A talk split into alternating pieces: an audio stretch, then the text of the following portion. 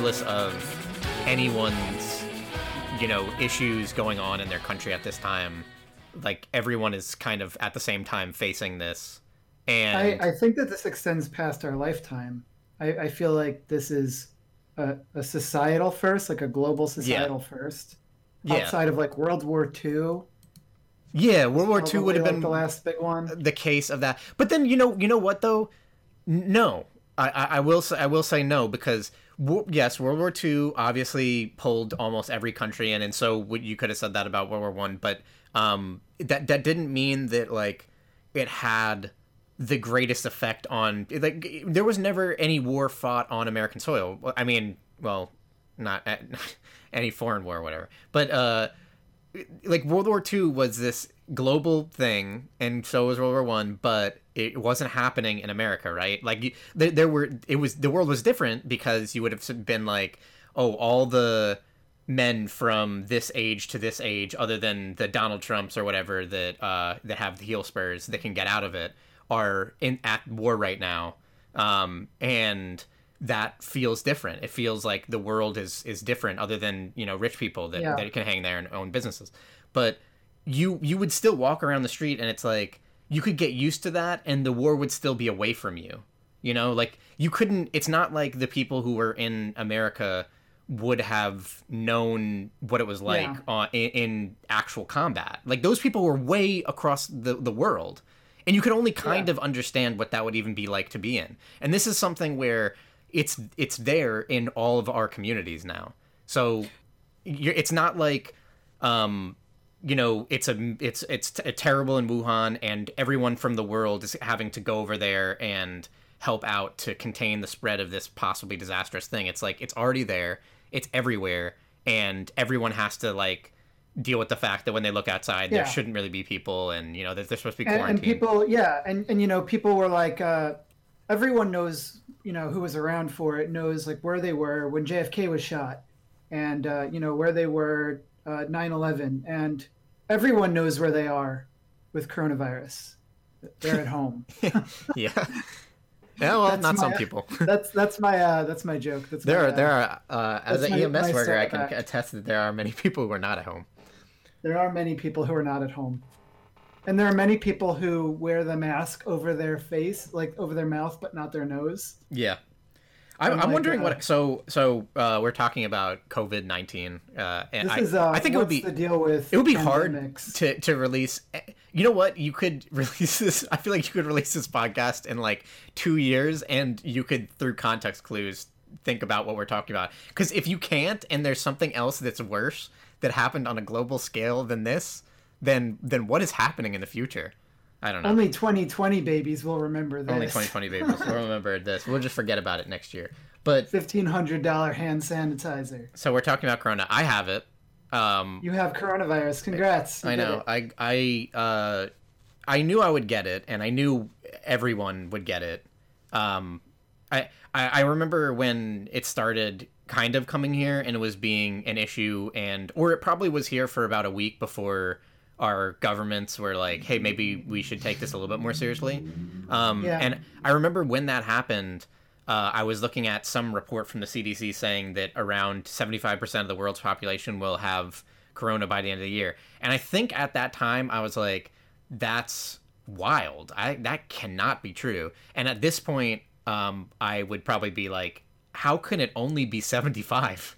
Like ev- everyone's just gonna get it. It's that that it's just kind of more like a matter of the time, and people are quarantining not to not get it, but to slow down. I think that's another thing that people don't understand, right? Is that they think that. Uh, yeah, but that's also that's really important to slow it down so so that No, I'm don't, saying know, it's not important. Overload the hospitals, right? Like, yeah, Yeah. I, I know you're not saying it, but I I need the the viewers. Uh, we don't call them viewers. Uh, to know that too, right? Like Yeah. uh, for inevitably when we release this episode in uh, two months or so, we'll see. yeah. So I was. What's I, the deal with games? What's what's the deal with games for the week of March 30th? Yeah, it is weird to be stuck. I mean, for I, I wouldn't be stuck inside. I was working for the first three or so weeks of it, and then on my off days, I just started feeling bad, and then I took the test. Still haven't gotten the results.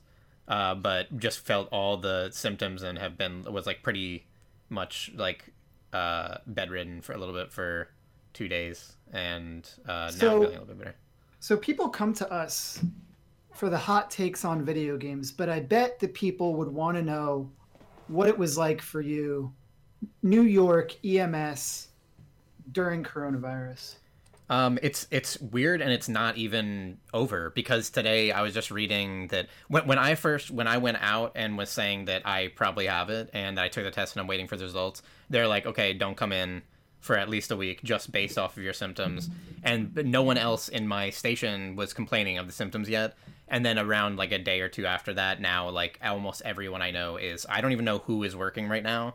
I it's a disaster. Like the we we're getting like double the call volume with half the EMTs. I don't understand how they're doing it. And when when when I was working, what we were doing, um, it like one of the core like underlying value of our job usually is like to obviously uh, in in most cases to uh, stop something that would be life threatening like a bleed or something like that but to always recommend people go to the hospital especially for like medical possible medical problems Yeah. So because we don't have the diagnostics, so it's like, well, I can take your blood pressure and and like read your heart rate kind of and, and figure out that there could be something wrong going. Like, you, and you're saying if chest pain and you have really high blood pressure or something like that, then there there there could be a cardiac issue. But um, like we always recommend you know going to the hospital even when people are like really stubborn we have to usually call a doctor to say these are the symptoms this person's saying they don't want to go and then sometimes a doctor can get interfere and say we're going to have to get police to make them go because they're not in their right mind. If they're thinking that based on these symptoms they shouldn't be going to the hospital you know? Like it can get to that Sure. level. And the last two weeks especially the last week that i was working um, we were really just like we were getting these calls and we were going in like like hey what's going on? And then people were like i've got these complaints. And it'd be like okay so we're not going to take you. Um, just stay inside take a tylenol. Um, that's it. Like don't call back again deal with this on your own. That's almost entirely what what we were doing in a lot of cases because people were just calling most in, in a lot of cases just to tell us what their corona symptoms were which is useless information if you're not you know unable to breathe. Like it's very useless information and uh, it's just overloading uh, our, Sure. our calls. Um, other than that like we were getting a lot of people who had like actual issues that were I, I hadn't really seen anyone young but i'm hearing stories uh, but we were getting a lot of people who have the issues with with complications. But the hospitals obviously are ridiculous. They are like unbelievably packed. And everyone is just everything is just changing moment by moment in the healthcare field. Like we have strict guidelines that are so set and we'll just be multiple times a day we'll just get like a text or something that's like this thing we've always done we're not doing it right now. Stop doing that. So so all these these basic things that we've always done like let people go to the hospital they want. Like they can't choose anymore. You just go to the closest.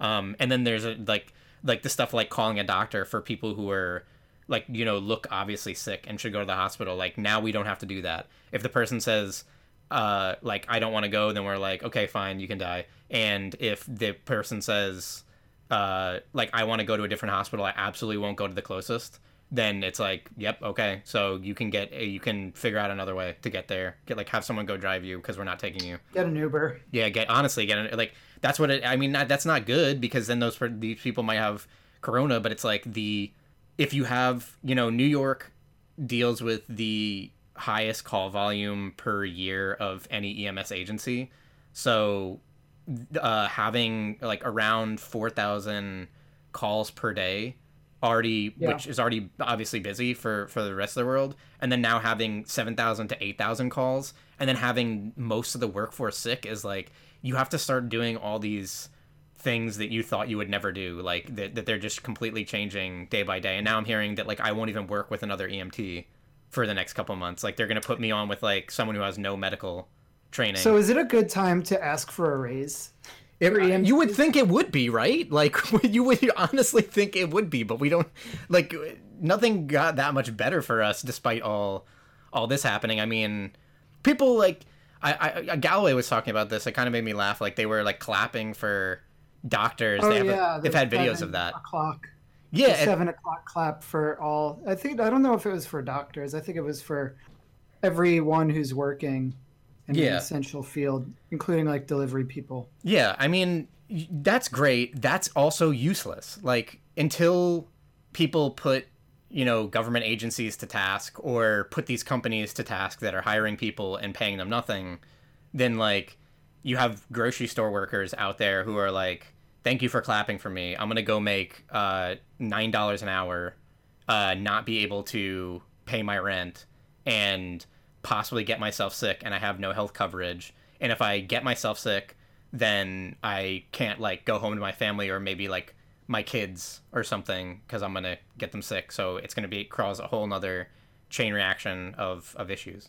Like there's other clear problems, and like this should be the time that people are like, this is a disaster. We need to get in place um, like fair compensation for people who are having to deal with this. Because no one will I mean- no one will care about that shit in in like a couple months after this.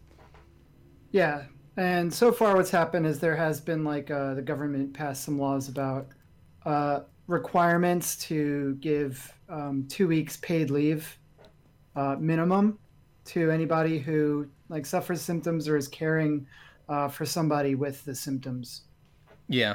Uh, but it doesn't do much for you know people who you know aren't sick yet and are working at Walmart or whatever and Yeah, it's also You kind know? of it's difficult because obviously like everyone talks about it, but there's like the the 7 to 14 day incubation period where you're still spreading it, so you don't ever know. yes Like it's impossible to know and people who are just go like doing the simple things like going out to the the store is more dangerous than I think still people are understanding, especially if you're someone who lives with anyone who is compromised but Yeah. I've been uh I wear like gloves. Not like disposable gloves. I wear like my regular gloves and then when I go home I like wipe stuff off that I got. And like I, I feel like even that's kind of extreme, but everything that I, I bring home from the grocery store I wipe down with like a, a Lysol wipe. It's a weird time because I feel like everything, maybe it's like a hubris thing, but it feels like everything is too extreme or not extreme enough. Does that make Yeah. sense? Like, like because you can feel like, oh wow, I, I I feel like I'm a little weird that I'm like wearing gloves and a mask when I go outside, or like we've never done this, or washing everything as it comes to me and everything like that. But then even then, it's like the mask isn't enough, the gloves aren't enough. Do you wash your clothes when you get in? Do you like have like a decontamination room? What about the stuff where like when you take off your clothes, like what are you touching it with? Are you touching it with your hands? Because then your hands are contaminated. Yeah, oxy- oxygen not included really prepared me for all this stuff, man. Oh yeah. They got like their exosuits, and then you create like the the germ lock chamber where you have to go through a a, a chlorine filled room before you can. Thank you the so much for reminding me that that game existed. Oh yeah, uh, that game is nuts. What a, what a what a world! What a what a what a deal with games. Yeah, Uh, but ne- it's it's never been a better time. do you feel like you've gotten to play more games like than than than ever? Yeah. Yeah, I, I feel like uh, um, so the work from home doesn't really mean that I'm playing more games. Uh, we're extremely busy. Um, you know, I've actually been following like the coronavirus thing since late January. Yeah. I was I was working from home as of like late February before there were like mandates to do so. yeah. I was reading too much about it and I was like, okay, there's no reason why New York shouldn't have this yet, so I'm I'm done going to work. I remember when you told me about that. That was way. That was really like a month in advance. You were just like it, it. Like they were indefinitely working from home, and I think that was still when even you know like I, I'm not someone who isn't listening. I'm not. I'm not Trump or anything. But I even then I think I would have been like that's a little much, you guys, to not to not like go to your workplace. I mean, it's just like this virus. Like we would not everyone's gonna get it. You know. Like I, I think that it was still pretty hard to understand just how bad. Yeah. So a, a day after um, our company went on shutdown, um, there were people in the office on our floor in our conference rooms who uh, were confirmed cases. That was so early on, that though. we, we missed we missed them by a day. Yeah, but then that would have been ten days before, right? Ten days like prior to to that, they were already spreading it. Yeah. But you never got it, I guess, or or you did get I it, and you just didn't show the symptoms. Yeah. either of those is possible. I don't have any like underlying condition. I'm like somehow by like God's grace, uh, in like very healthy. Like no matter what I eat, like no matter what I do, like I can run up flights of stairs. Like I'm, I'm. There are no issues with any part of me. Uh, so either I won't get symptoms at all, or I'll like instantly die. So excited to see which one. Uh, I don't think it has to be the, those two, but um, That's it. uh yeah i don't know I mean, and i'm frustrated too because i did the the test and i think the all, every, all the testing centers are so backlogged that people i'm just hearing from people that are just like i just haven't heard anything and it's I'm gonna grip it and rip it. All right, hold on. Yeah. Let me let me. Yeah. i'm keeping that in so you've been playing video games i've been, I've been getting to play a little bit of video games in a way that i haven't really had a chance to Yeah. In a while. Uh, so, so you've been playing this uh, surprisingly. Uh, you picked up Animal Crossing. i did So that is like the hot game right now. Like everyone is playing Animal Crossing. Everyone is talking about Animal Crossing. I don't remember the last time that I saw this many people discussing one game. it's kind of weird like And we're- maybe it's just that this game is very like memeable. Like the game is so like why? quirky and weird that like the exposure to it you get online is heavier than other games. Do you think you know, like like almost like uh, pseudo psychologist uh, hat on? But do you think that there's something to do with um, how normal Animal Crossing is? Like you go outside and you know you have neighbors and you like it's not you don't really like walk around you know shaking trees to get their fruits and then selling them to you know the your your loan shark's kid. But but it, it does feel like there's something more um like regular about animal crossing. And it's it's obviously like you know it's tame it's not violent or anything. It's i feel like it's a it's a nice time for something. When, when everyone when the world is so uncertain and scary there's like uh it's something there's something interesting about animal crossing and just like yeah, re- and a like lot of people are, are like getting getting together on Animal Crossing and things like that. I've had some Animal Crossing meetups recently. yeah I I, I do think that's part of it. Uh, it's also just uh, I don't know. I this game de- definitely does appeal to non gamers also. So I feel yeah like my that- that's why i actually i didn't get it of my own volition my ltcp was like saying that uh she she got it and she's not really feeling like symptoms that much yet so if she doesn't have it then i do want to wait until i'm not gonna give it to her um because she also lives with roommates and everything and they they, they already they they go outdoors too so they've been going outdoors, eh? yeah. I think she had like a hairdresser over today, which I think is like the example of, you know, ignorant behavior of, in these times. But yeah, so she she got it and uh she got Animal Crossing. Yeah. So not, not uh yeah, so she so she um was uh you know recommending me to get it and I I got it since I probably won't be able to see her for a little bit and Yeah. it's been So I- it's been good. Yeah, I feel like there's no reason that we should even discuss the differences of Animal Crossing versus the old ones because at this point, everybody who, you know, is interested in Animal Crossing has it and knows the differences. And the people who don't have it and aren't interested, they don't care about the differences. Yeah. Um, it's a slow burn to start, uh, but but at the same time, I always felt like there was enough to do every day in Animal Crossing. Um, what did you think? I feel like the slow drip of new things coming into your town, like, is pretty exciting, and, and also. It is maybe the one thing that gives me like a sense of normality right now, where like a lot of the days are blending together because I'm not leaving the house. But there's something new in Animal Crossing every day, Yeah. So that's kinda that's what I just like- said, right? it, it helps me maintain like a like a hold on you know the temporal rift I feel like you're just backing up what I just said, but yes. yeah Um it seems fine so far. I feel like am I wrong in thinking that the island is small? yeah i think that it's bigger than uh maybe in the previous games bigger or at least uh the same size but i i was just thinking the other day about how big it is Really? It's big, you think? I feel like it's so small. once you start packing it up with stuff i feel like it gets Oh yeah, Dense. m- maybe you're right. Maybe it's like it just feels so small because I can walk across it in like 30 seconds. But if Yeah. there were you know stuff to do, and I was walking in between you know interesting spots. But I, I'm not Yeah. really there yet. Um, Yeah. So how far into the game are you? I'm on the second day. Uh, Okay. Oh, I so you don't even have like your your your ability to like pole vault or I have pole like vaulting. the ladder. Do you have the ladder? No, I don't have the ladder yet. I'm on the second day. I did everything that I think you would literally be able to do on the first Yeah. day. Um, so Sure. I like cleared every weed uh, bu- uh, on uh, the area that I could actually go onto. Um, I got blathers. uh, Like I, I gave enough um, like fishes and bugs to be able to get blathers and set up his tent. Um, I got all like the initial um, uh, tools and everything like that. And I don't know. I think I've, I I paid off the debt the first day. I put with the Nook miles, um, and got the house rather than the uh, the tent. And now I'm on day two, so I've got the the the pole vaulting thing, and um, I haven't. I like the Nook Miles. Yeah, I, I thought that was uh, very kind of Tom Nook to be to, to say that you could pay it off by basically having fun. I guess it makes a little sense because it's like uh, you're beautifying this island and making the property worth something.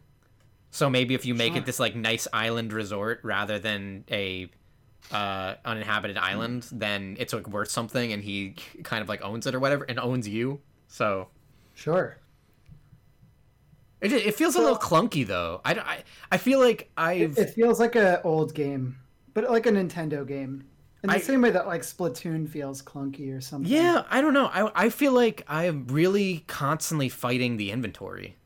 Really? Yeah, Yeah. I don't know if I should just be. Maybe I should just really just get over it and just go to my house and just uglify it by dropping shit all over the floor. But For the time being, I mean, you, now that you have a house, you actually have like a massive storage that you can access when you go in your house. yeah, how do I? I think he said something about that. I think it's like right on the D-pad, All and you just can like dump everything into your storage. At some point, so one thing that happened uh, with everybody is that everybody sort of like uh, on the first couple of days didn't have anywhere to put like their fish and their um, bugs. So people were just like making these giant walls of fish and bugs like outside of Blather's tent. Uh, and, and you're going to experience that soon too, where it's just like, you know, maybe you have like 40 assorted bugs and fish, but there's no museum for them yet. So you're just making big piles. I well, he's taking everything now that you know since he joined the island. Blathers will only take uh, 15 things. Oh, okay, all right. And so then- so yeah, he's that like this is then he's like this is enough for a museum. okay. and it's also it- it's crazy because it launched in um you know late march and at the transition between uh, march and april the available bugs and fish are going to change Okay. which is which is fine i mean that means that some people who aren't like actively seeking out those bugs and fish are going to have to wait a while to get them but it also means that people are going to see a, a good variety Mhm. as they play Yeah, it seems good so far. I I, I, I do uh, think it's pretty good so far. I don't know.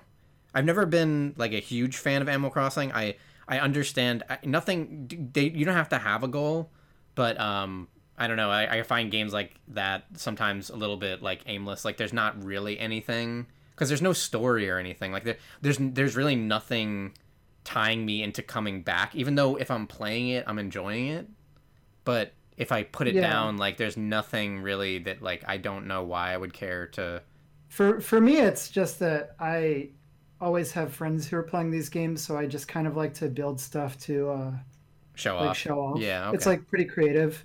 I put I put like my Path of Exile, like uh, Exalted Orb hat into the game, and I put my favorite sweater in the game, so I just kind of get to run around looking like me. Oh, nice. And then some days I get to wear a safari hat, That's what I usually. which I can't wear. do in real life.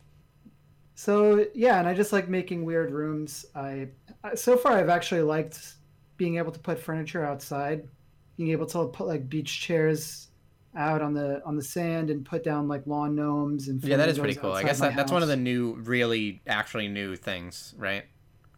uh, in the early game, yeah, and then there's as the game goes on, that you got you get access to some really cool uh, tools that allow you to essentially like um, terraform the island. Like uh, you could you'll be able to like create new ponds and things like that, and Oh, that's really cool. Yeah, I think I had seen something like that.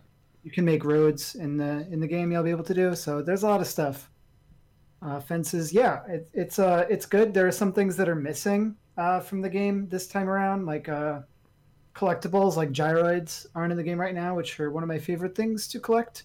But they will be. I, I think that this game has a lot of legs. One thing that Nintendo has been working on, like, and they've been doing a really great job with over the last couple of years, is the way that they've been uh, maintaining their games, especially games like Splatoon and Arms, uh, just with like a, a ton of free content, like throughout like you know two years of maintaining them. Mhm. And I guarantee they're going to do the same thing with Animal Crossing, where they're just going to like be slowly dripping out all sorts of stuff. And they already started, you know, they already started talking about that. There's a Easter event that's going to be like a week long that's going to come with some changes All right, that's nice. yeah it's just nice to it's nice to have this it, it also reminds me of like i like playing nintendo switch Yeah, I, I like the console.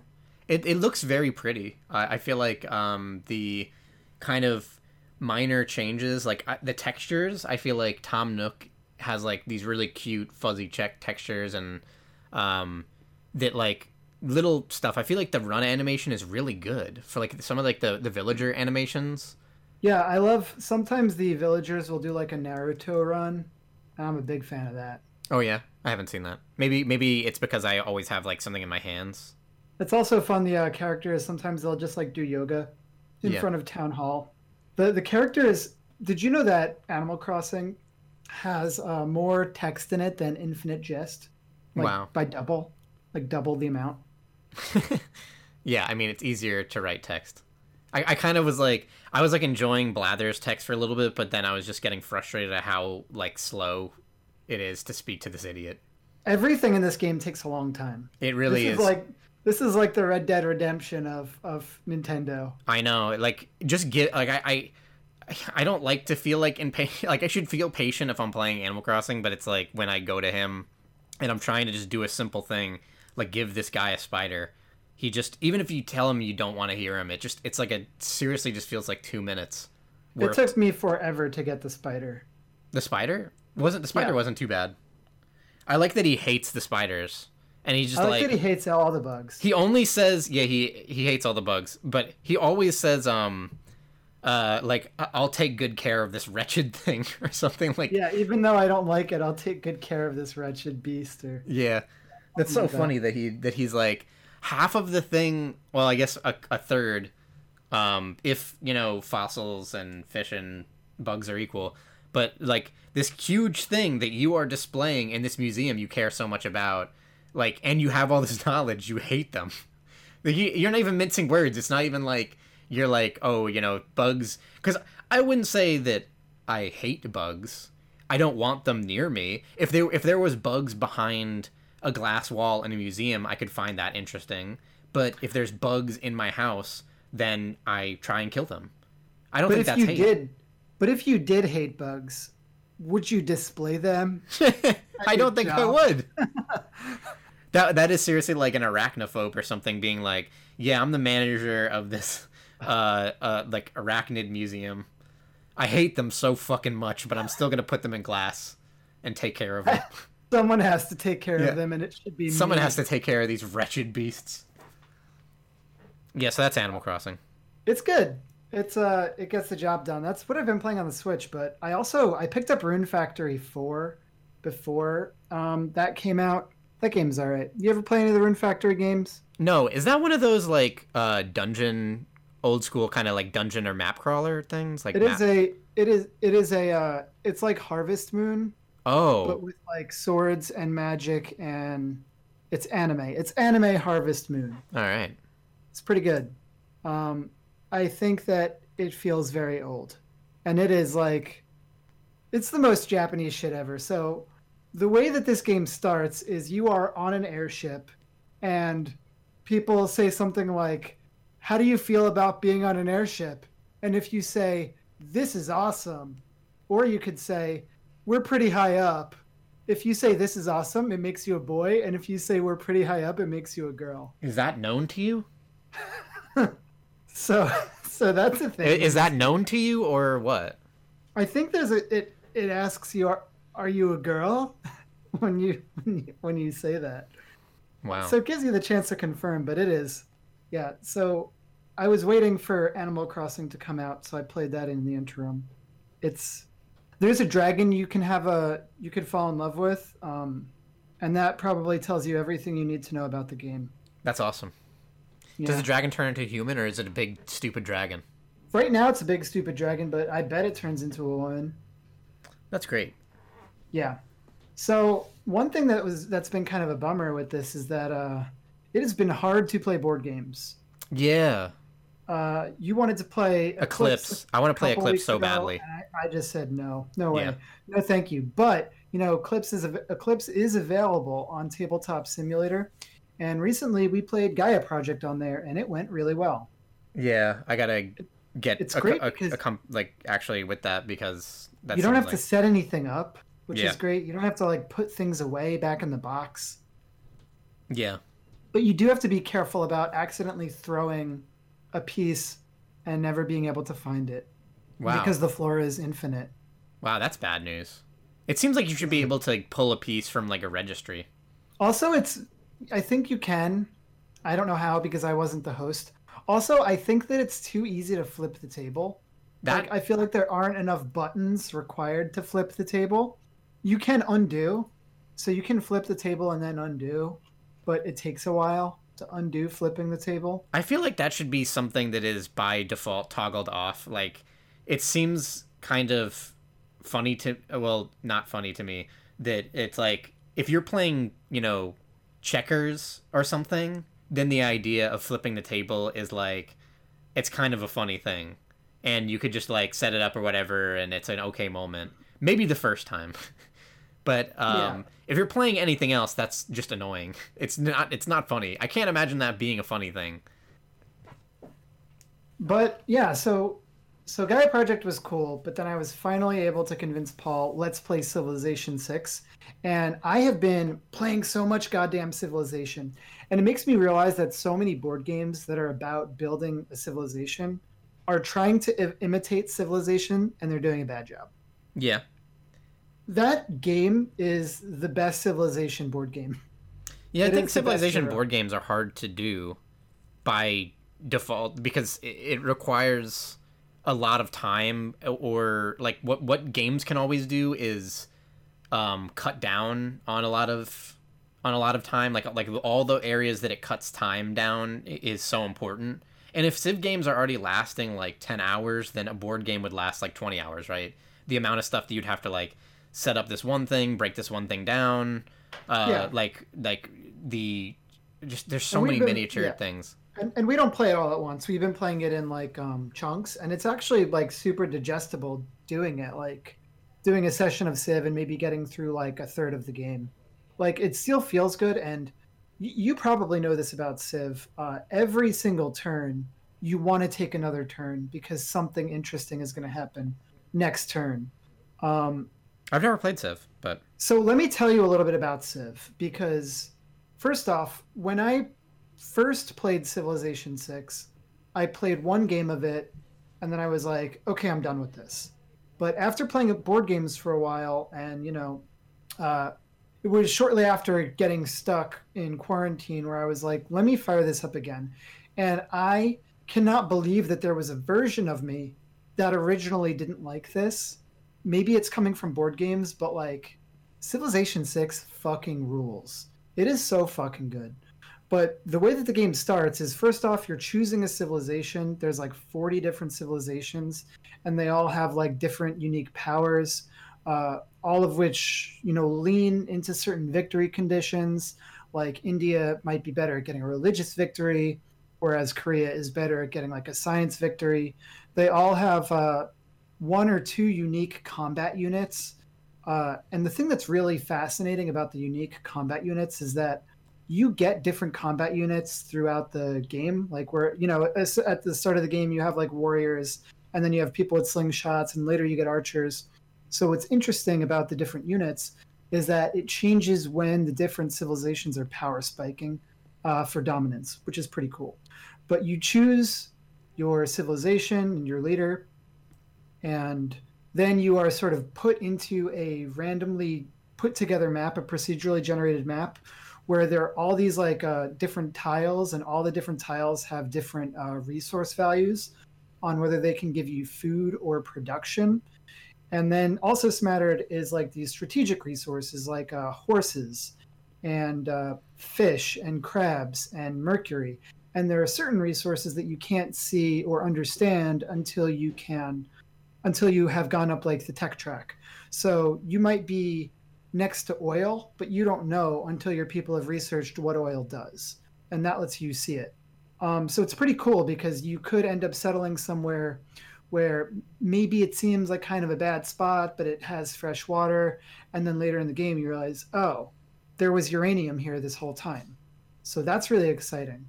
Uh, the start of the game is actually really interesting because before you've like run into other civilizations, just being able to like get the lay of the land, explore things, you run into like uh, these tribal villages where if you uh, put a scout over them, they'll give you like a tech boost or they'll give you extra gold. And as you explore the map, you're also finding these natural wonders, which are giving you uh, like really like these unique abilities if you settle by them. Like there's this uh, mountain range where anytime one of your units walks by the mountain range, they have the ability to run over hills, which is something that they can't normally do. So it is crazy because at the start of the game, there's like all of these different opportunities and possibilities. And that's fascinating because otherwise, what this game would devolve into is think about the start of Scythe where you essentially like the first six turns are like predetermined for you. Mm-hmm. Like, oh, I'm going to settle. I'm going to build this, and then I'm going to move my guy this way. Uh, Civilization like totally uh, skips that happening. Like that doesn't happen just because of like the the random elements of these are the resources that you're settling by. Oh, it looks like you settled by horses, which means that you should go up the animal husbandry track, which means that you could focus on getting early cavalry, which means that you can bully uh, this civilization uh, before the ancient era ends. And it, it, it's it's just so cool. Like the style of the game is also really cool. The way that like the different civilizations have like the different looking cities, and you know the way that one civilization's like harbors might look different from another one.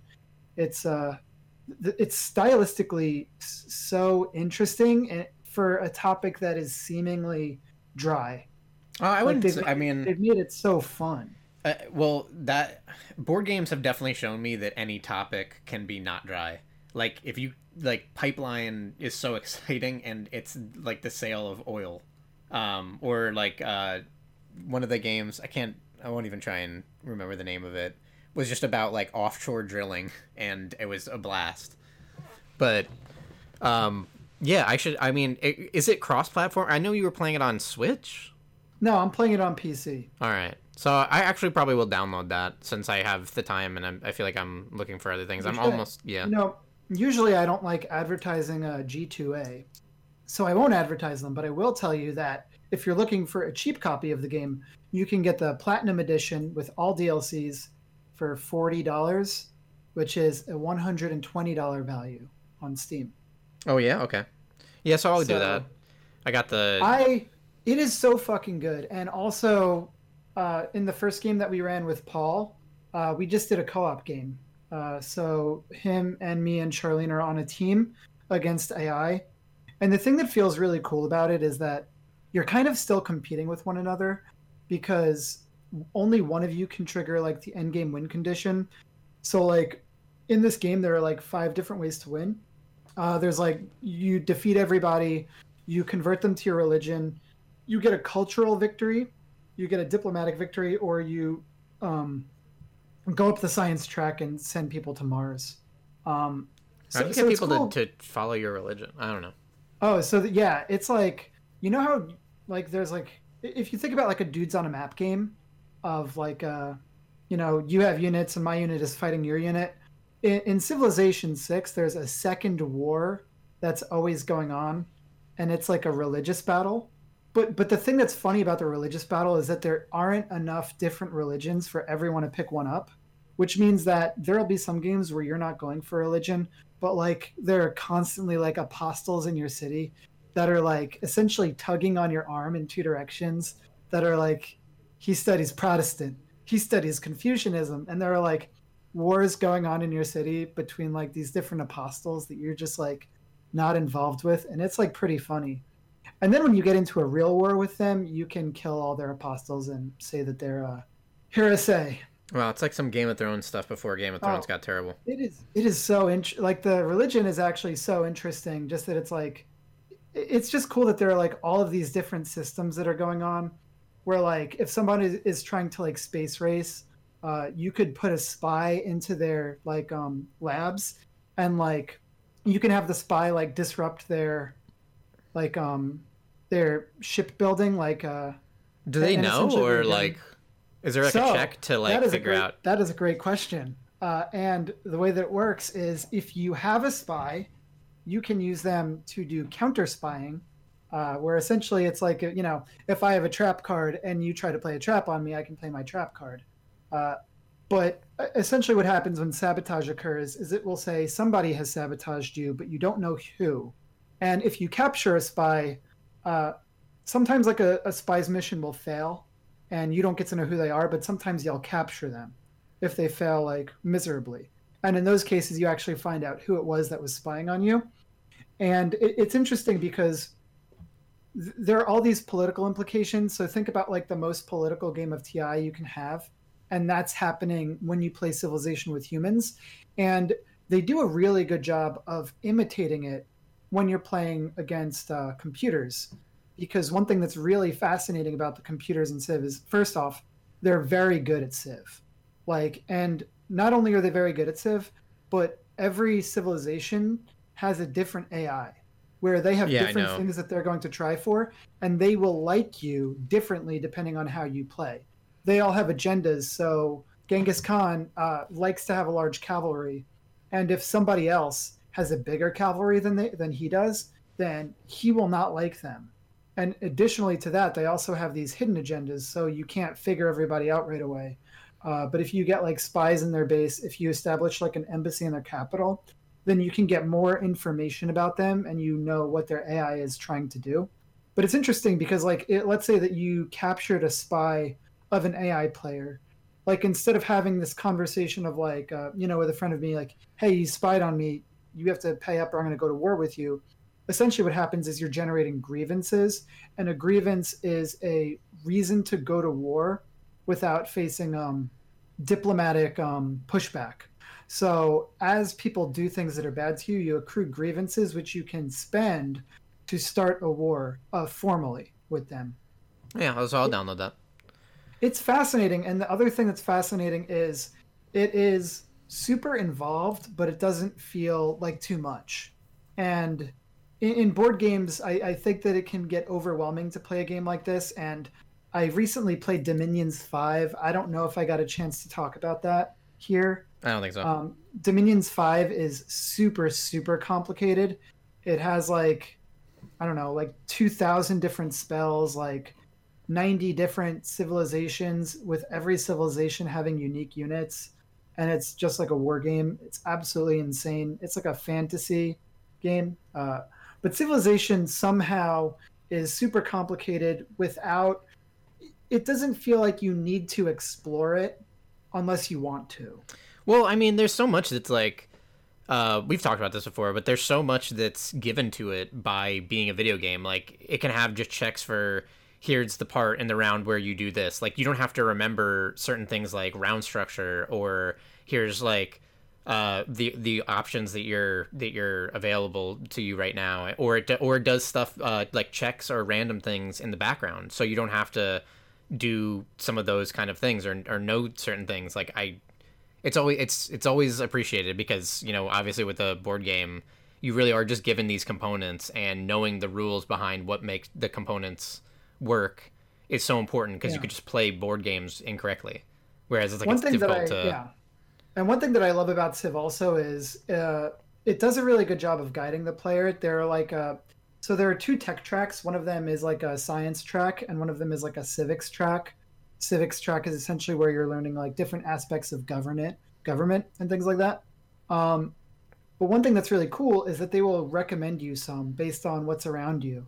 Like they'll like if you're by horses, they'll recommend you to take animal husbandry, and they'll also tell you like take this if you want a military victory, take this if you want to move towards culture. And my favorite thing in the game is actually uh, called tech boosting, and it's essentially everything in the game that you can research has a way to expedite the research. So when you're researching archery, if you kill an enemy with a slinger, with a slingshot, it'll boost your ability to research archery. It'll, you know, it'll cut the time in half. So it, it's kind of neat because if you see something like maybe you're like, oh, I really want to do chemistry, it sort of gives you this short-term goal of let me boost chemistry chemistry so that when I get there, I can achieve it more quickly. And that's one of my favorite things about the game is the tech boosting. And just the fact that every game of it feels so different uh, with all of the different civilizations that are available my favorite one is the Maori. Uh, you know, that's the indigenous people of New Zealand, uh, and they actually their people start on the water. So you actually you don't start on land, you start on the water, and essentially you sail, and they're given like an extra unit to start with uh, because they don't settle early, but they get to start with um, like boats, which is something that nobody else can do, and it's an absolutely like crazy power.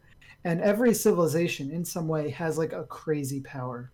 Um, but it's also a game that they've been you know balancing and working with for years. Yeah, it's a it's the Tekken of, yeah. Of board games. Yeah, in a way. Uh, so that's Civ Six, and that's a lot of Civ Six. Yeah, I've been playing Doom, uh, Doom oh, Eternal. Doom Eternal.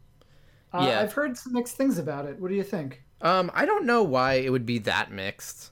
Um, if you played Doom 2016, then that's pretty much it. I haven't played the multiplayer. I know that it largely focuses around like uh, Doom Slayer, and then other people are the um, like demons. Uh, but uh, I think it's at least from a gameplay perspective, it's a straight up uh, improvement. It's it really feels good. Um, there is nothing like what they're doing with Doom. It, it's really just so unique, and uh, they are making this like unbelievably fast paced arena shooter that puts so much power into your hands. But it's it it, it the the they they make you think about um, everything that's happening in this really interesting way that I, I wonder if other designers don't think about. I was watching like these developer documentaries uh, about how they they they develop monsters or demons in the game, and okay. that they're developing them in such a way that it's like this uh where we, so they made this one new demon that's never been in any of the games called the whiplash and uh it, it is like kind of like a medusa-ish kind of thing not that doesn't petrify or anything like that but kind of like a snake lady and it slithers around on the ground and the purpose of it they were like we want this because it's going to be really scary and it's going to make you watch the ground like because it's going to get down and it's oh. going to have a really low profile that will cause you to look at the ground. And because you're looking at the ground other stuff can be like creeping in and, and hitting you and you won't be dodging all these projectiles because you're you're you'll start focusing on the ground. Or that this thing can kind of like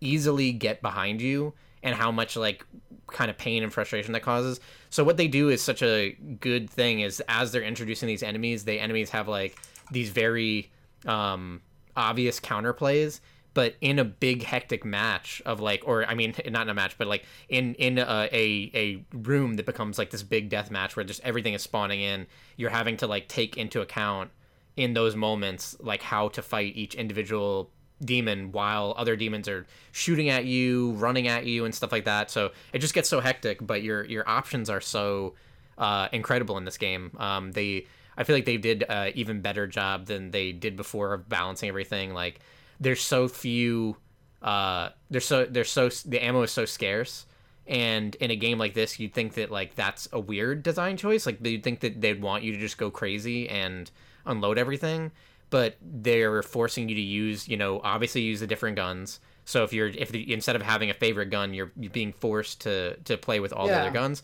Um, and they're also making you use other stuff like uh, if you get an enemy low enough in Doom 2016, you could do this thing called a glory kill. They basically like flash in the stagger animation, and if you melee them during it, then you'll do like a really gross, visceral um, like kill. and it'll if you time it right, you can drop ammo as well. Like it'll drop ammo and health. Um, and also there's a chainsaw, and if you have uh, like you you pick up these like gasoline to actually use the chainsaw. So it, it's everything is so limited in such a way that a regular fight will look like you know you almost dying, just barely getting a glory kill to get a little bit of health to back off, to be able to like run out of all your ammo, to get a chainsaw kill, to get enough ammo to like kill the next two things to glory like everything is just feels so purposeful and amazing when it's moving around and i think that i i don't remember if they did but the movement is even better i feel like because you get like have like I heard that's yeah. I, I heard some people say that maybe there's a bit too much platforming, like a bit too much of an emphasis on it. What do you think? No, I kind of like it. Um, there is there is like uh some platforming segments, but there, it's nothing is like so tight that that you're uh, like lining up exactly how to do stuff perfectly, and it kind of feels so well. Like the sound effects and everything are so good. I don't remember there being um, like as much wall climbing is like a big thing. Um, but uh, even like the sound effect of that, like you'll like you have like these like air dashes, and if you air dash at a wall that has like a climbing path, then there's this like loud grunt as you like slam against it. Like everything in like the sound effects, the the the way that they animate everything, the gun like the muzzle flashes, the demons, the visceral kills, like they really did such a phenomenal job with all that. Um, I, I, I can't imagine really having. I think the worst thing that I could imagine anyone realistically saying, in the case that you liked Doom 2016 about this game, um, which I don't think I don't understand if someone doesn't like it. If you don't like first person shooters, I get it, but to like find anything that bad, like it's a, a yeah, I mean, I also heard that the uh, and this is a a Jeff Gerstmann complaint, um, but I heard that the humor is maybe a little bit too uh, heavy-handed in this one. Ah, yeah, I wait. That's for me the one thing that kind of bums me out a little bit. That's where I because I'm, I, I, like I said, I think the gameplay is just a a just vertical step up. It's it's much improved, and I already thought Doom 2016 was unbelievable, like unbelievable gameplay. Um, I don't even usually play games like that anymore that are like these single player games that aren't even about story that are just like the They gameplay is that make good. these anymore, What? right? They hardly they hardly even make these. I mean, the closest I could think of is like Wolfenstein. Yeah, it's kind of it's weird. Like there's like games. Why would I want to play a game like this in a, in a lot of cases? I mean, like I understand why I play something like Zelda. I I, I like the puzzly aspect. I like getting a new thing that helps me solve puzzles. But uh, just a shooter that has like almost no story, like I just don't understand why I would like Yeah. that in a lot of cases. And I feel like just the gameplay is so unbelievably good that it, it, it pulls you from section to section. But in, in Doom 2016, what I really loved about it was that the humor was a lot more subtle. And uh, especially like they didn't do that much of it in in the beginning you just kind of seem like you're playing as this angry violent like un- angry angry violent person. And by the end like if you read some of the codex stuff uh, and get into some of the lore then it starts talking about like how everything is so afraid of you and that like they uh, like all it kind of almost paints it like demons actually aren't that bad but they're like horrified of this god that like this this the doomslayer that comes around and just like is just this unstoppable murder machine. And it was a little bit more subtle the way that they kind of made you be this like in the lore this like unstoppable force of nature.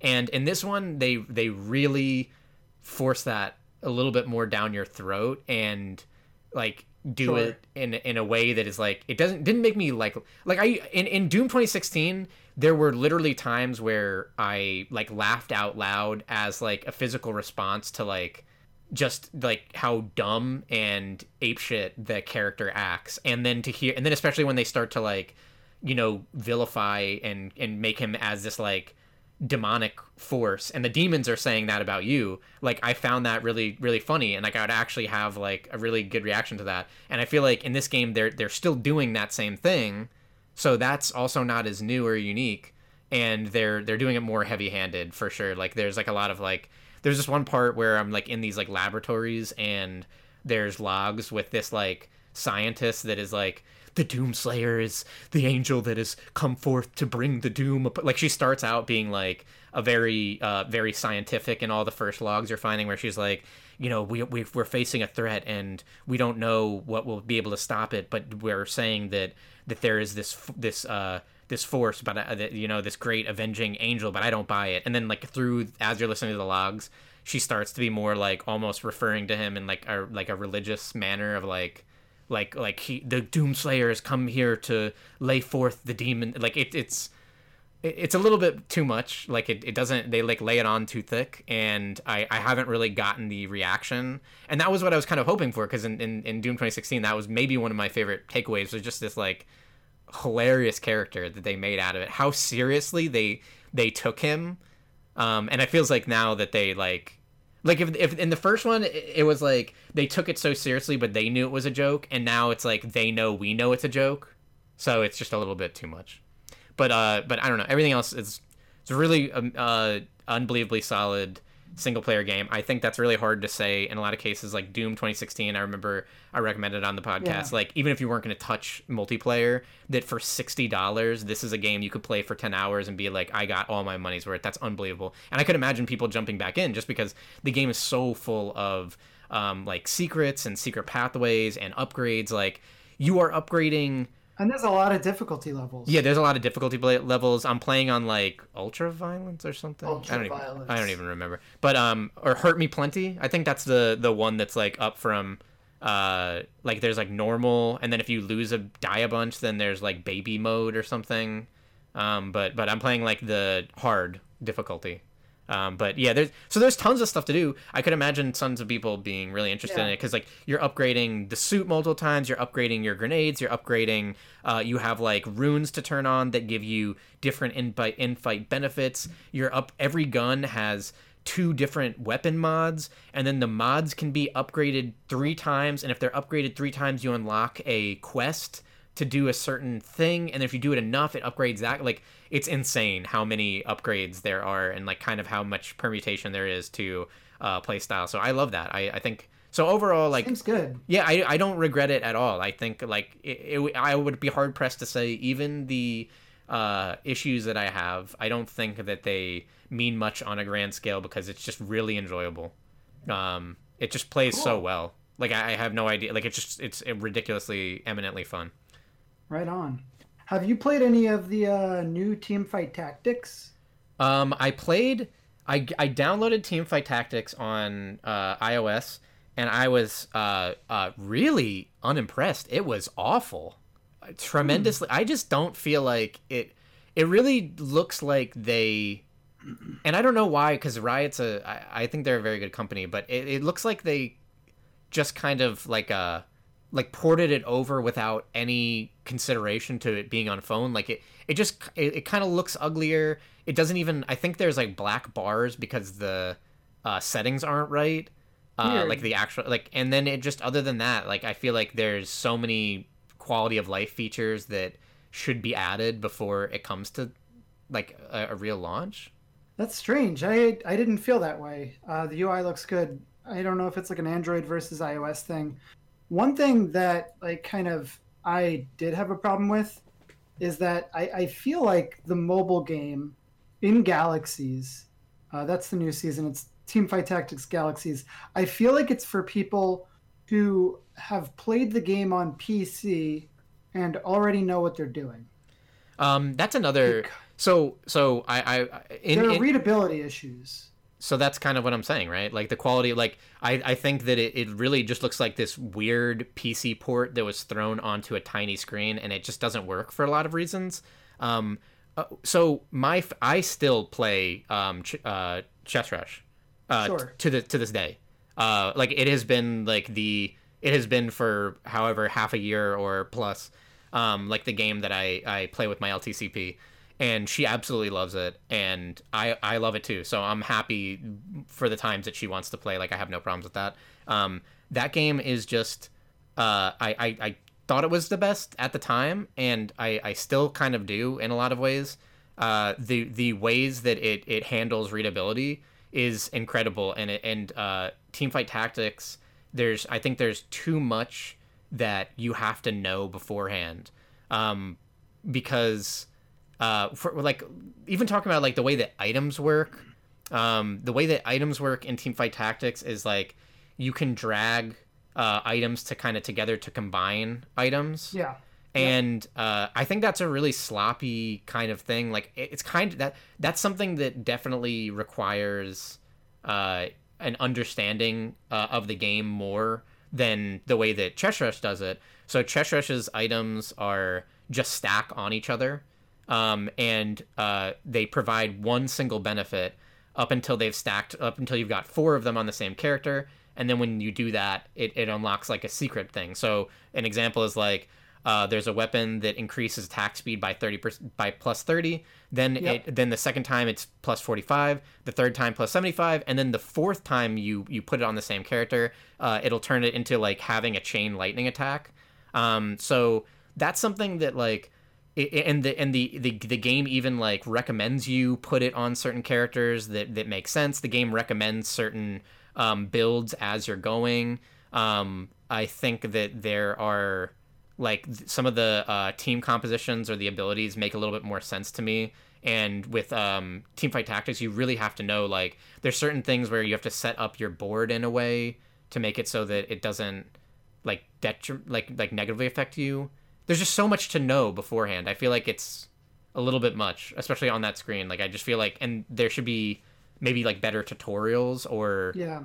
I'll say this though, whenever I play Teamfight Tactics, it makes me want to go back to playing League of Legends because I just love that cast.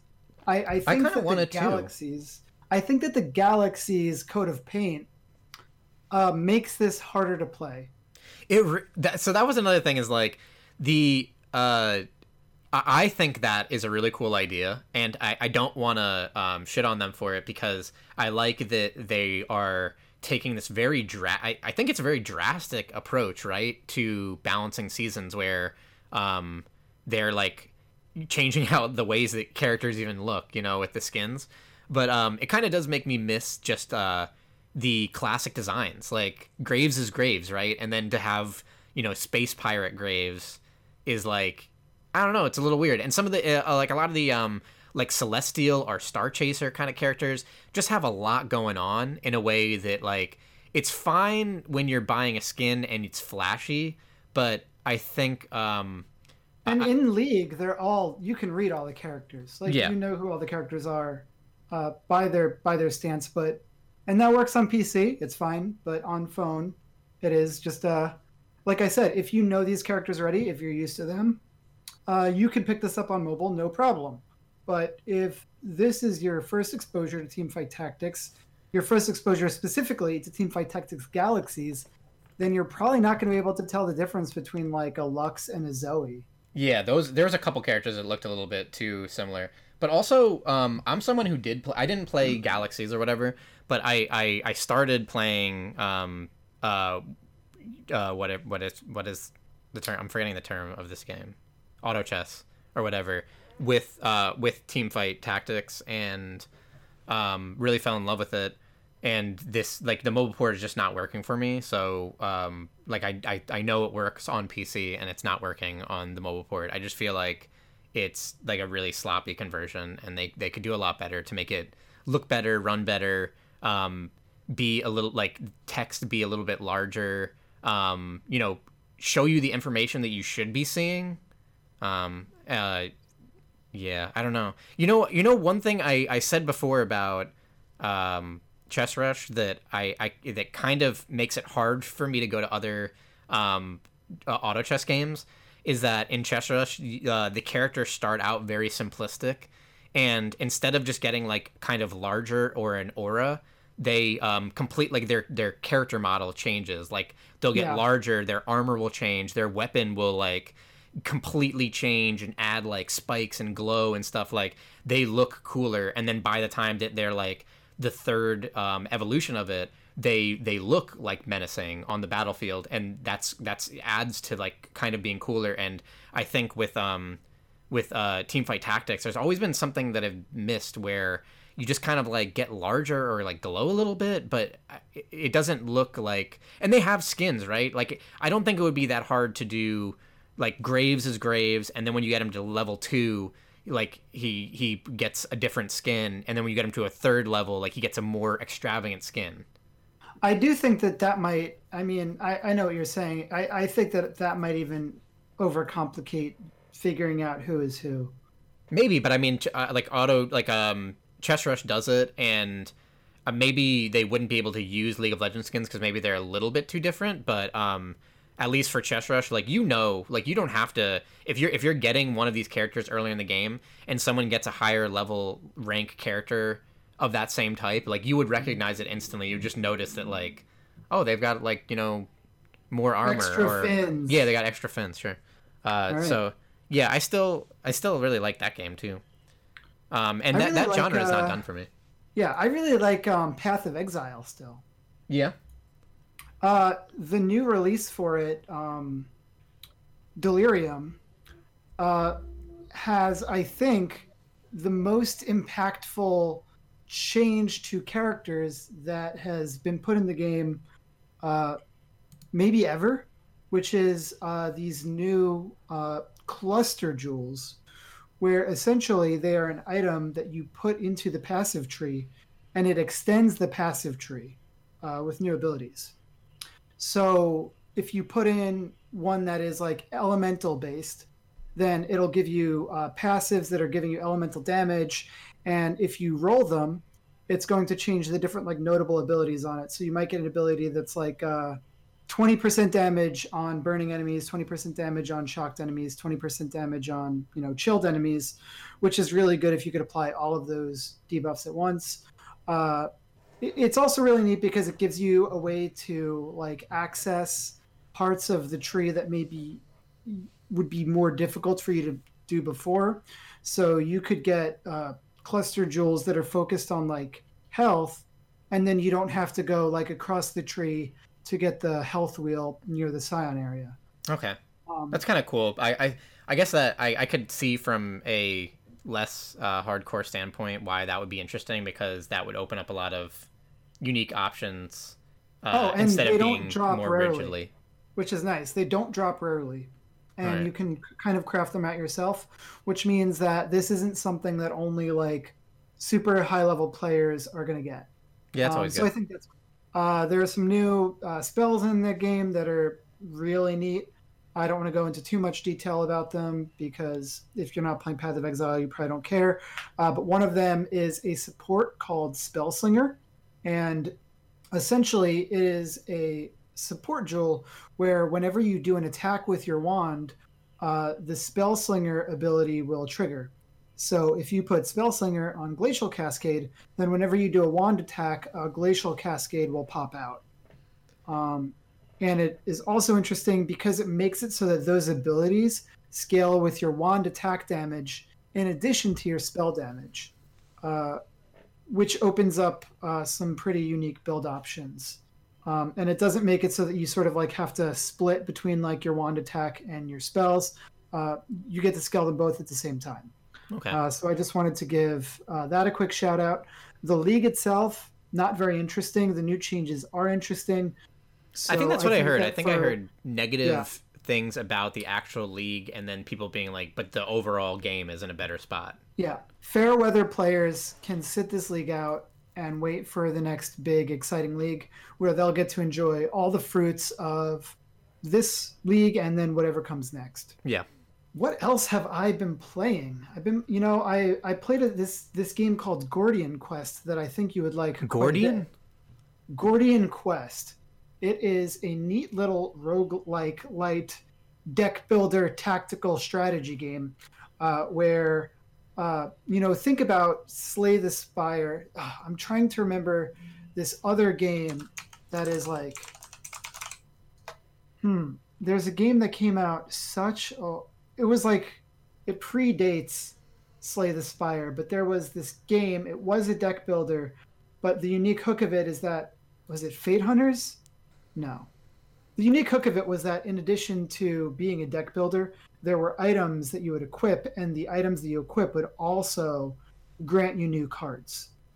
So the thing that's unique about Gordian Quest is that in addition to having this like Slay the Spire esque like deck building thing, you're also equipping you items like you can equip like uh, Greaves, and the Greaves will give you like a dash ability, which will let you move and uh, get armor. Uh, you are playing as multiple characters, and they are on like a grid, and the different attacks that are in your deck have uh, different like ranges and rows that they can affect. So you're playing with a lot of different things. You're you're I, I think that the closest thing that I could compare it to is let's say Slay the Spire meets uh, Darkest Dungeon. Okay. In terms of the gameplay, where not only are you dealing with deck building, but you're also dealing with like the positioning of where you are. You know where enemies are going to attack, uh, where you know like this enemy is going to try to attack this row, uh, or they're going to try to attack the frontmost person. So you can like move your tank there and have them use like their shielding abilities and things like that. And mm-hmm. in addition to synergizing the deck of uh, a single character, of like, okay, I'm going to build my mage to have like the synergy of ice. You might also build like your cleric to uh, buff your mage in a specific way. Um, and that's pretty cool. So far, it has uh, six character classes, which is a lot, and they're planning on adding like another 10. Um, what is this game, even on? I don't remember you saying. Steam. This right. is a Steam early access game. Uh, it is pretty robust, um, but it is an early access game, and it is definitely a game where you could wait on it. And when it releases, I think that it will be insane because the game has a lot of potential, and I actually kind of dig this style. I think it it's a pretty good looking game, and it has a lot going for it. So Gordian Quest if you're looking for something that's like Slay the Spire, um, this this is kind of that, but a little bit more, a little bit different. Mm-hmm. I think I saw that on the main Steam page. Um, that just came out on Friday. It's good. I've yeah. been playing it. I'm into it. Um, what else have I played? I've played so much. I was playing a little bit of CS:GO, getting yeah, ready for. Yeah, I saw that. Yeah, I was playing Apex Legends. Uh, I, I just downloaded uh, that I, I, uh, again, but uh, CS:GO. I feel like there's nothing you could tell me about CS:GO that would um, surprise me. uh, yeah, I guess so because they're still cheaters. It, oh it, yeah. Oh, that was the fucking worst part about that, CS:GO. That was like it. I, I, like so Galloway had downloaded CS:GO and he's like, I'm kind of having a, a, good time with it and it's interesting. And I, I think he got interested through Valorant because Valorant yeah, is. I don't think we really. I don't know if we we definitely have never talked about this actually. Um, no. you know, Riot has their big upcoming tons of new games kind of coming out and uh, they're they've never kind of done anything like this. They're they're releasing all these games um, and I think they're trying to uh, release Valorant in uh, summer, and there's a closed beta test coming April 7th. Um, so Valorant is a uh, hybrid. It's kind of like it looks like something you've seen before, like Overwatch. So it's like a first-person shooter with um, characters that you're playing as, like hero characters that have abilities. Yeah, I, I do. I understand what you're saying. Like, I definitely think I definitely agree. Like, I First of all, I think it looks a lot like paladins, which is a negative thing. Yeah. Like the, oh, there's yeah. there um the colors are I don't even know what it is. It's like maybe they're too vibrant and they don't also match. So it's like you're getting these like fantasy green like pasture colors mixed with like you know lots of like wooden boxes kind of stuff but then you've got like guns so like there's no aesthetic like there's absolutely no aesthetic and it's fine to have different maps that have different aesthetics, but there should still be something at least like tying it all together. Like there's a difference between having an aesthetic that like bounces around between different types, like having you know those like like a, a frozen level and you know uh, here's like a, a, desert level, and just having like almost seem like it was de- being designed by different teams. Like every aspect of it looks designed by different teams.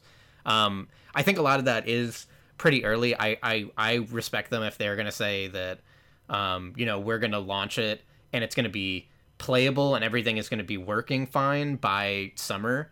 But like this is uh, a beta, so we're gonna re- we're gonna really be head like after that comes out, we'll be looking more at balance and then we'll be changing like the textures and yeah. making stuff look better. I, I, I do believe that they'll do. I bet the game's gonna be really good. I'm sure. Like I trust Riot so much because so far they have a hundred percent track record on making good games. Yeah, um, but they are doing they're they're doing something very unique with it. It's not uh, like Overwatch or anything like that because it's more gun focused. Um, and nothing has ever played like this because it's going to be more like Counter Strike.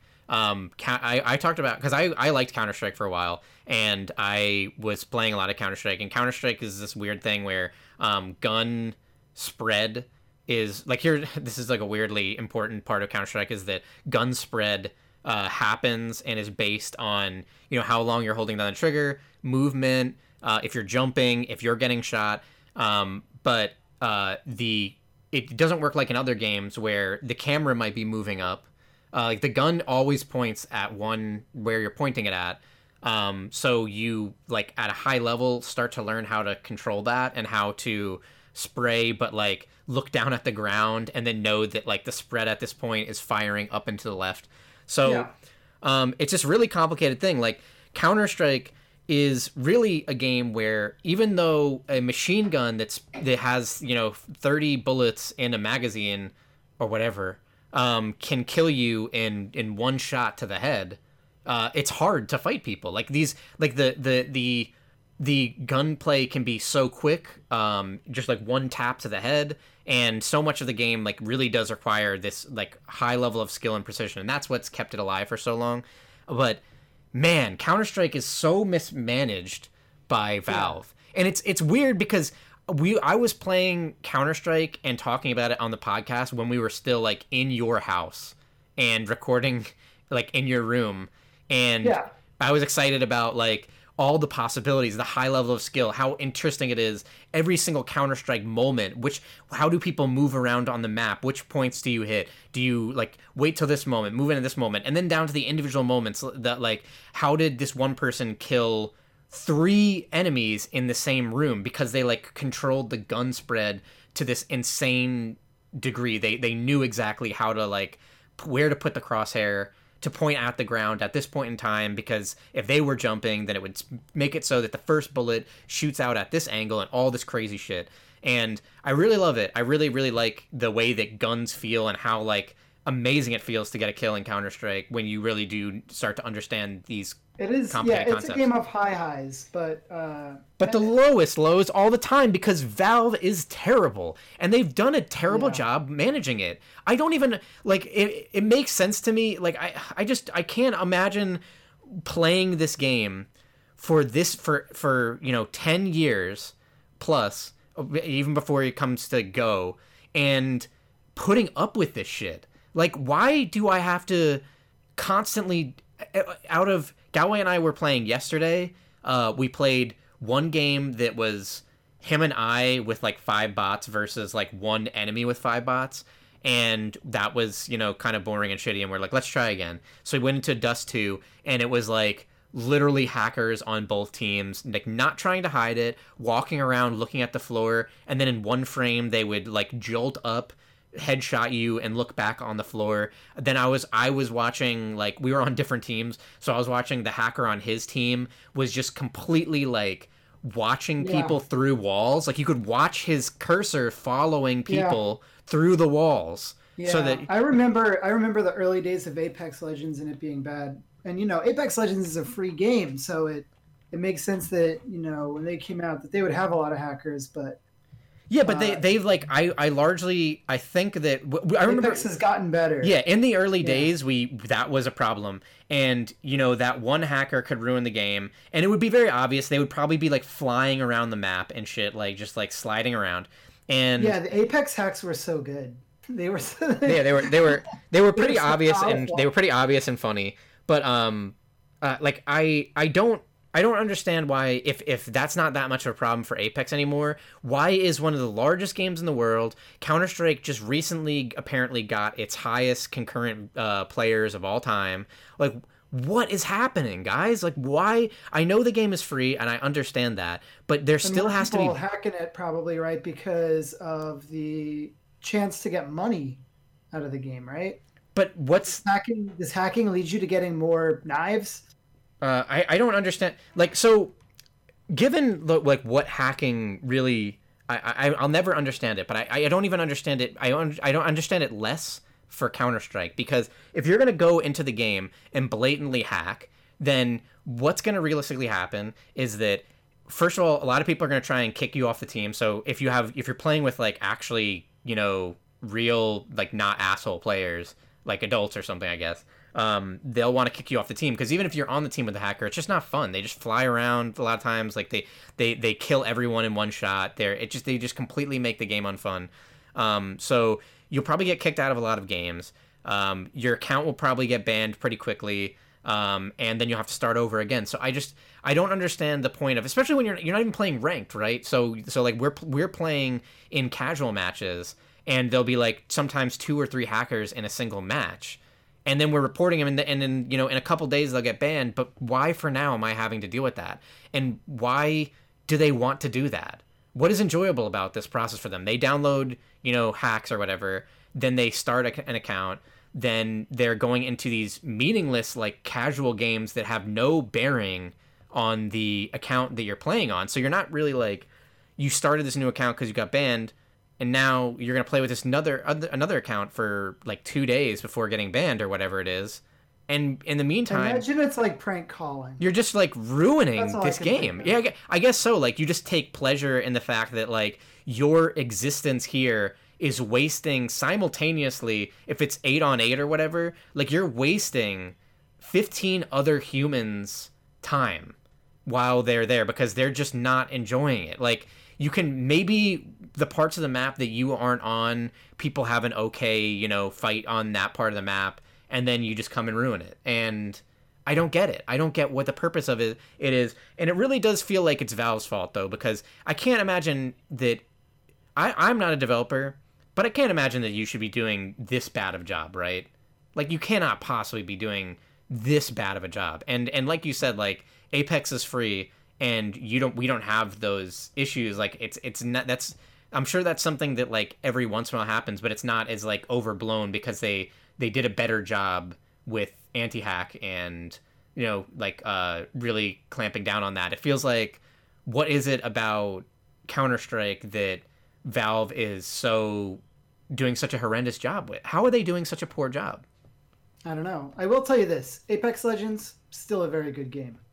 Yeah, I've just finally finished patching it, and maybe we'll play it later. But it so the point being, I played this like five years ago or whatever now, four years ago, I guess, and I really loved it, and I think it is a game that almost it, it makes me feel like a fighting game in a shooter, for how um like precise and how you can look at like like not necessarily frame data, but stuff like understanding the way that sprays work or the way that maps work or you know the the uh, kind of strategies that can be used are so complex and so much about this like kind of oki and skill and everything like that. Like the like you know doing that kind of like knowing that spray or like tapping with a ak as you like leap around a corner and you know flick a headshot is the kind of thing that is similar to knowing you know a one frame link and having that down. Something that's like you can look at and be like incredibly impressed by people doing but i remember like you played it for a little bit and you were having a good time and we even played some rank together and you ended up like completely getting off of it and it was around that like also caused my downfall with it because you realized that like you know, there's hackers, and because of hackers, you always have to be kind of afraid that anyone is hacking. So when someone makes like a really good play, like because you're seeing a hacker in almost every game or every other game at the very least, then when someone does a, something good in the game, it kind of like in, inherently leads me to believe like, did, yeah. did I make a mistake or is that person hacking? And and you yes. don't want to feel like that. You don't want to feel like you have to blame like the game every single time. Yep. And so yeah, you nailed it. That's how how is that happening? So anyway, you know, to return to the original point, um, I am really excited because Valorant, despite how ugly it, it really does look, like you said, and I think you know the textures are not there, and the game has like literally no cohesive style, and really just looks bad. If even those gameplay trailers, they get me really excited because it it has that similar level of like just very slower momentum and methodical and you watch as someone's firing the gun and they start you know they even like literally pull the gun down the way that people would spread control on different guns in counter-strike and Yeah. that The concept art is good though. yeah the concept art is good i think it'll get there and i have And I, also the main thing that they're talking about is like uh, anti-cheat They're anti-cheat. they are so- like their connection. it, you know that was the thing too is like the the the things that get me excited for it is that when you listen to that sales pitch on Valorant they hit the right notes. They're not they they didn't just say like hey we're doing a hero shooter and the focus is more on guns. So it's like a little bit of counter-strike. Also it has the um, buying and economy system like counter-strike. So we're focused we're making a hero shooter and we're focusing it more on how the guns play rather than necessarily the heroes and also this like round to round economy system. And you could look at the trailer and see that it's like counter-strike. But what they fo- what they chose to focus on is like we like these games and we hate some of the things that happen in these games. We hate the way that like um, you know uh, due to peer-to-peer um, matchmaking everything like that or, or not having you know servers what can end up happening is that someone turns a corner and they kill you before you've seen them on the map because like they shot you through what looks like they shot you through a wall but what really happened was like you turned a corner and you saw them before they could see you Yeah, and that's stuff called like that uh, pe- it's called Peeker's advantage. Yeah. So stuff like that can happen. Um, so they're they're trying to get rid of that. They're trying to have more stable servers. They're talking about uh, anti cheat and installing that. And for the closed beta, they're talking about how um, they're gonna have you um, install an anti cheat, and it's like a big like malware software that you have to like you know download, restart the computer, and everything. So like not allowing you to even get the game running before the game checks for Yeah. you having like And- their proprietary anti cheat is really Yeah. good news. But this also reminds me of like Overwatch beta stuff because when this is April 7th happens, it's a closed beta, right? So not everyone's going to get the chance to play it. And they've linked it to you watching uh, people play it on Twitch, Yeah. which is fine, but I don't know. It, it's some real uh, hype generating way to go about it, which is, you know, whatever. Yeah, I understand. I, I just don't plan to play it next week because who knows if it'll actually happen. Uh, I've still been playing Call of Duty. Yeah, which is a I, I was I was almost thinking about It is a game that definitely has Peeker's advantage, yeah. um, but also it is. It's way dumber than Counter Strike in a good way. Yeah, That's Uh, fine. It is. Every game doesn't have to be like Counter Strike. In fact, no other game should be like Counter Strike except for Valorant. One thing that's great is that, like, uh, you know, I was able to leave Apex Legends for a while, uh, go into Call of Duty, and the shooting is like it's it's all just shooting, right? So when I went back to Apex Legends, I was just as good or better than I was because I just played so much Call of Duty. Um, they also recently released a battle royale mode. Um, which made me really appreciate how good Apex Legends is. And I think that the thing that Apex Legends has over Battlegrounds, uh, maybe not over Fortnite, I think that Fortnite does this well too, is that there's a real uh, dynamicism to the battles where there is so much thinking that happens um, in Apex Legends and with uh, Fortnite, where your ability to disengage and re-engage is so powerful um, that you and you don't get that in games like uh, Modern Warfare or Battlegrounds. And part of it is just that you're there are more limitations on what you can do Yeah.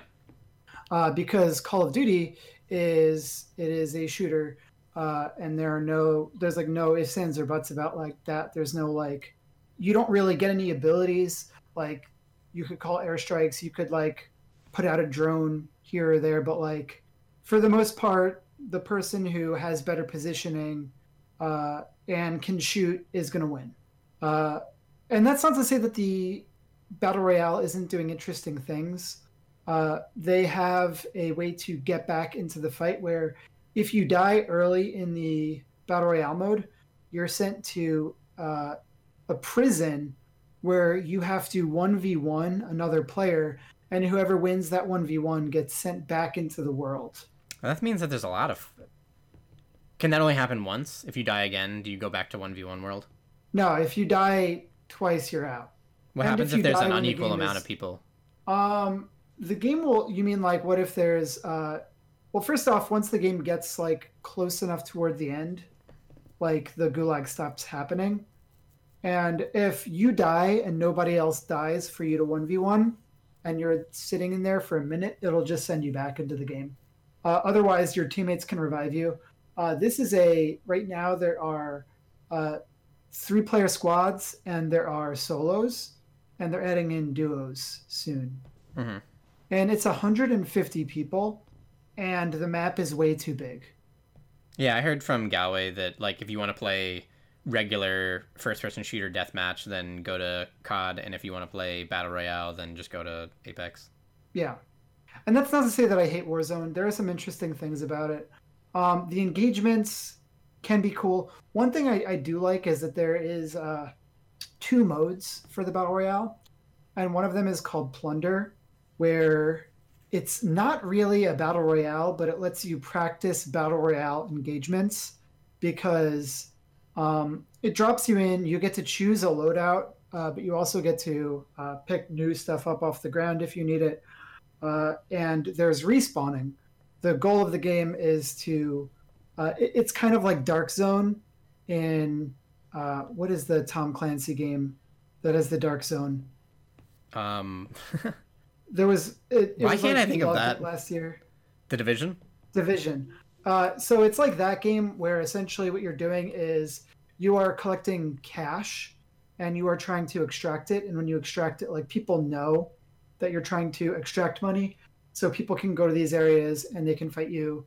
And the team that wins is the team that was able to extract the most money uh, throughout the game.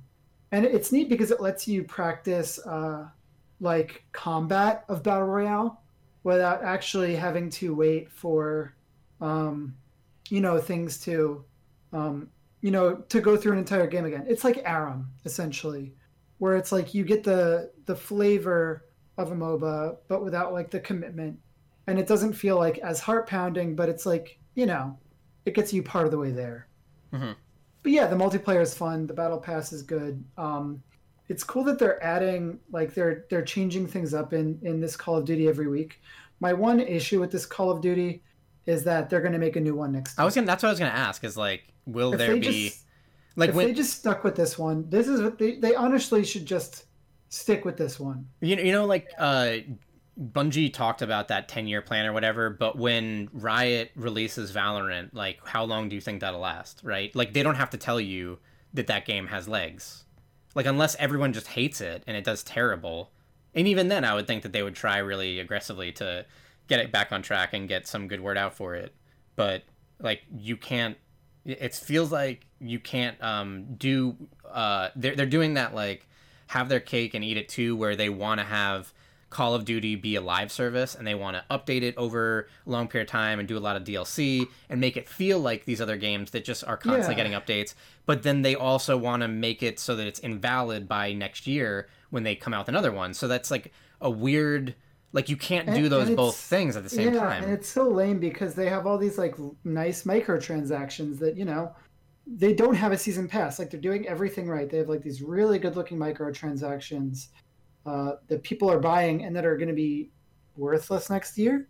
Like it just uh it kind of it's it's a sore point and i want to see I, I think that if they said we're going to continue this multiplayer people would be into it. Like nobody is gonna like what's the worst that happens like they lose their $60 but what they get is they get like a lo- like an install base that is committed that is buying battle passes every three months like isn't that enough just like get people on those battle passes hmm I think it should be. Oh. I don't know. I, don't- I, I, I guess I don't know. Maybe it is worth it just to get pe- the people to buy in. Like I, I understand it's a really obviously it works out uh, to their advantage to have a business where uh, people you know you hear people in every day talk about like going home to play Call of Duty or something like that.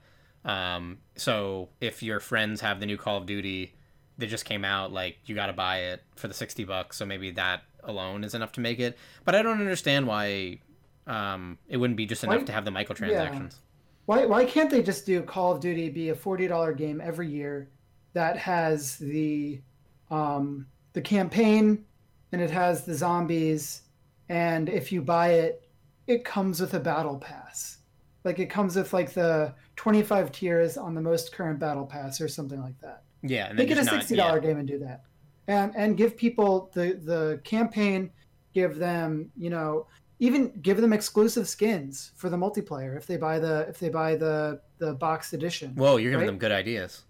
and then just keep everyone on that same multiplayer track so that people can get invested, so people feel good about buying the microtransactions.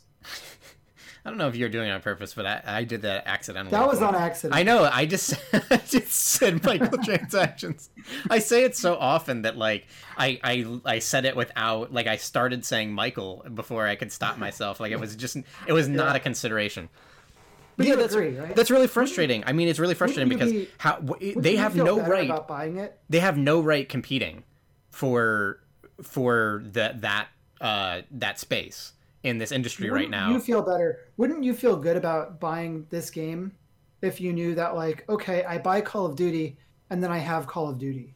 yeah, Like, I bought Rainbow Six Siege. it's a hard sell when it's I like I can go back and I can play Rainbow Six Siege. when you have to think about you know other games that come out like it's gonna like when do they they're they're gonna probably off it themselves but then other games come out too so it just kind of is a hard sell to to buy the whole thing and knowing that next year like all this progression is lost Yeah. rather than just being like you know a year later you know hearing oh they got a big huge update you should get log like download that again and get back Yeah. into this game with me um it's just yeah, kind of they could just release like three new maps. They could rotate. They could use that as like a big balance refresh, where they say like, okay, we're cutting this map and this map. We're exiting out. We're like, you know, we're taking out these weapons, and and they could take every year the same way that like League of Legends does, where they make it like a refresh. Mhm. Um, that would be, as a consumer anyway, that would be great because I know that this is the best Call of Duty uh, that there has been, and who knows if they're going to get it again? No like way, I don't know if they're going to nail it again next year. yeah probably not Uh, um, so that's where I'm at. Like it's a great game. Modern Warfare is great. Uh, it's going to last for the next seven months, uh, and then who knows, right? mhm. there are still people playing those old ones. It's just that it's it's not nice to know that it's being left behind, right? Like uh, knowing that like there's a new shiny Call of Duty that's getting updates, and this one is frozen in time. Yep. But the crossplay is cool, and I think that that's also one of the things that uh, makes it really good on PC.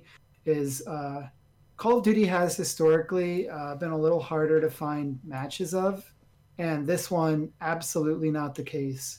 Really? Um, yeah. So those are the games I've been gaming for the most part. yeah, I think so. That's a lot of games. Yeah, it's been a good time. I feel like there probably has been other games that I'm not Yeah. thinking about, but I played. I've been playing. Yeah, I mean, I could name like you know, I got back into RimWorld. They had new DLC uh, be- because I've been looking for like games that remind me of like board games, and I've been just doing a lot of like colony building. So Oxygen not included in RimWorlds, but Civilization is the most board game, non-board game. yeah, I can't wait to go back to playing board games again. Well, well, I put a, a a Steam key for you for Civilization Platinum. In I know. Did you buy it? The whole thing? You bought it, I or is bought that it like for a? you, baby? There What? you go. That's wild. That's for you. I can't believe that. That's for you, buddy. That's so much. that's I said I was gonna buy it too. Well, now you don't have to, and that's the deal with games. Thank you, James. Thanks, Ryan. Uh, you know where to find us, wtdgpodcast.com. Uh, we still, it's still up there. I'm still paying for the domain. Uh, I thought uh, we usually switch it off. Did you just end up paying for it twice? I don't know. Who knows anymore? Now that I'm an adult, it's way harder to keep track of my money. I know. I started putting money into stocks. That was a bad idea. But I, Oh, I, I, I hope you put them into video games. Uh, no.